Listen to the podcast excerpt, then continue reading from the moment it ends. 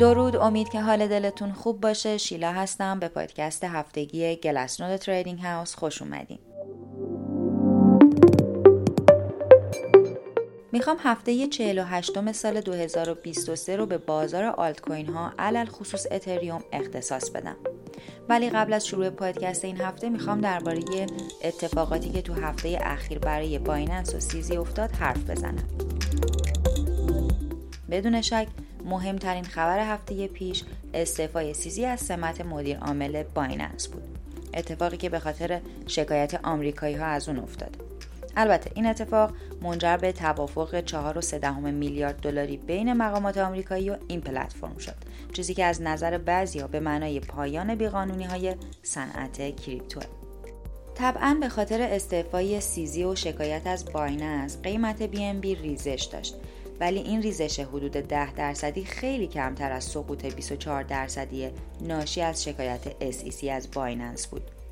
در ضمن طبیعیه که بعضی از سرمایه گذارها از ترس دارایی هاشون از Binance رو خارج کنن به همین خاطر موجودی چند کوین برتر این صرافی یعنی بیت کوین، اتریوم و stablecoin ها به ترتیب 4 و 4 دهم، 4 و 9 دهم و 2 دو دهم درصد کم شد. البته تو روزهای بعدی این کاهش موجودی به سرعت جبران شد و دوباره شاهد ورود سرمایه بودیم. این یعنی کاربرهای کریپتو خیلی به بایننس اعتماد دارن و البته توافق مالی بایننس با مقامات آمریکا حتی به اعتبار این پلتفرم اضافه هم کرد. خب حالا می‌تونیم بریم سراغ اتریوم. اتریومی که این روزها داره تغییر و تحولات مهمی رو تجربه می‌کنه.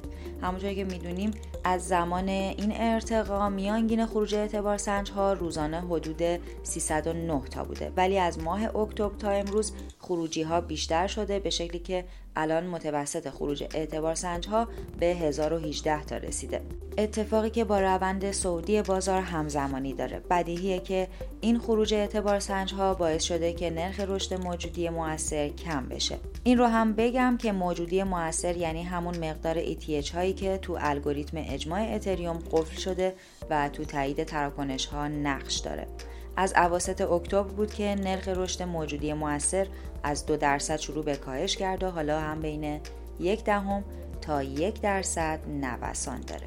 در ضمن وقتی staker های خروجی رو بررسی می‌کنیم می‌بینیم که بیشترشون خروجی داوطلبانه بودن و تعداد خروجی های ناشی از slashing خیلی کم بود. اگر با slashing هم آشنایی ندارید باید بگم مکانیزم جریمه پروتکل اتریومه که اعتبار سنج های خطاکار رو از الگوریتم اجماع اخراج می‌کنه. از طرفی این staker های خروجی عمدتا از دو جا بودن. یکی صرافی های متمرکز که سرویس staking ارائه میدن و یکی دیگه ارائه دهنده های liquid staking که Lido رهبر این گروهه. با بررسی بیشتر اعتبار سنجهای خروجی می‌تونیم سه دلیل برای این رفتار سرمایه گذارها مطرح کنیم. اول اینکه سرمایه گذارها به خاطر تغییر پلتفرم از شبکه خارج شدن و اترهاشون رو از صرافی ها به ارائه دهندگان لیکوید استیکینگ بردن.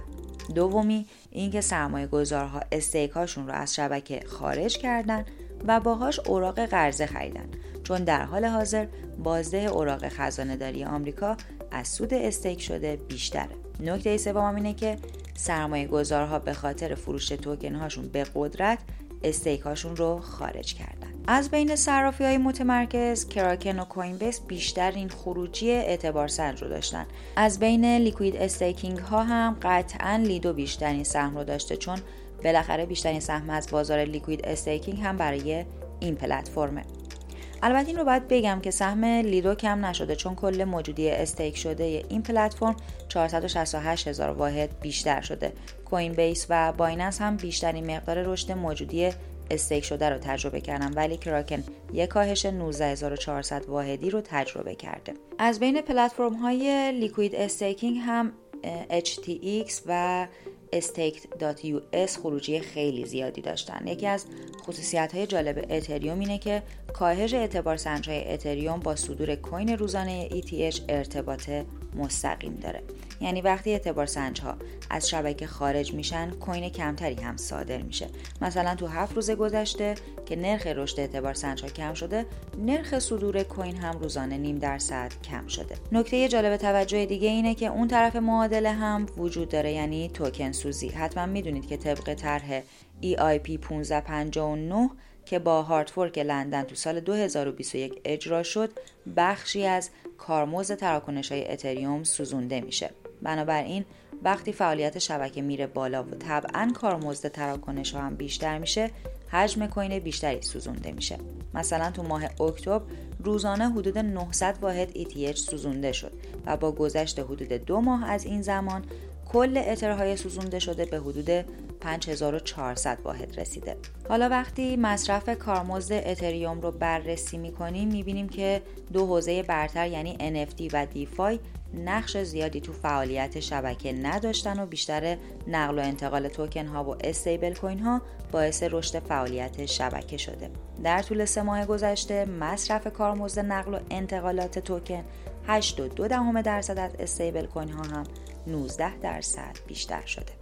در واقع از زمان هارتفورک لندن و اجرای طرح EIP 1559 اتریوم از یه دارایی تورمی به یه دارایی ضد تورمی تبدیل شد.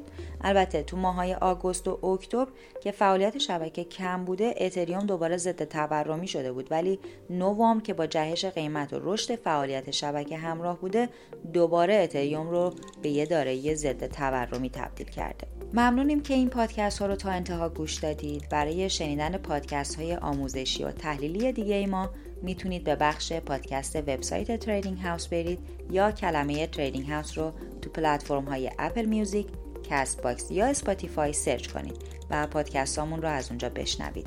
در ضمن خود مقاله رو هم می‌تونید از بخش تحلیل on-chain blog وبسایت مطالعه کنید. wallet هاتون پر کوین. پرسود باشید.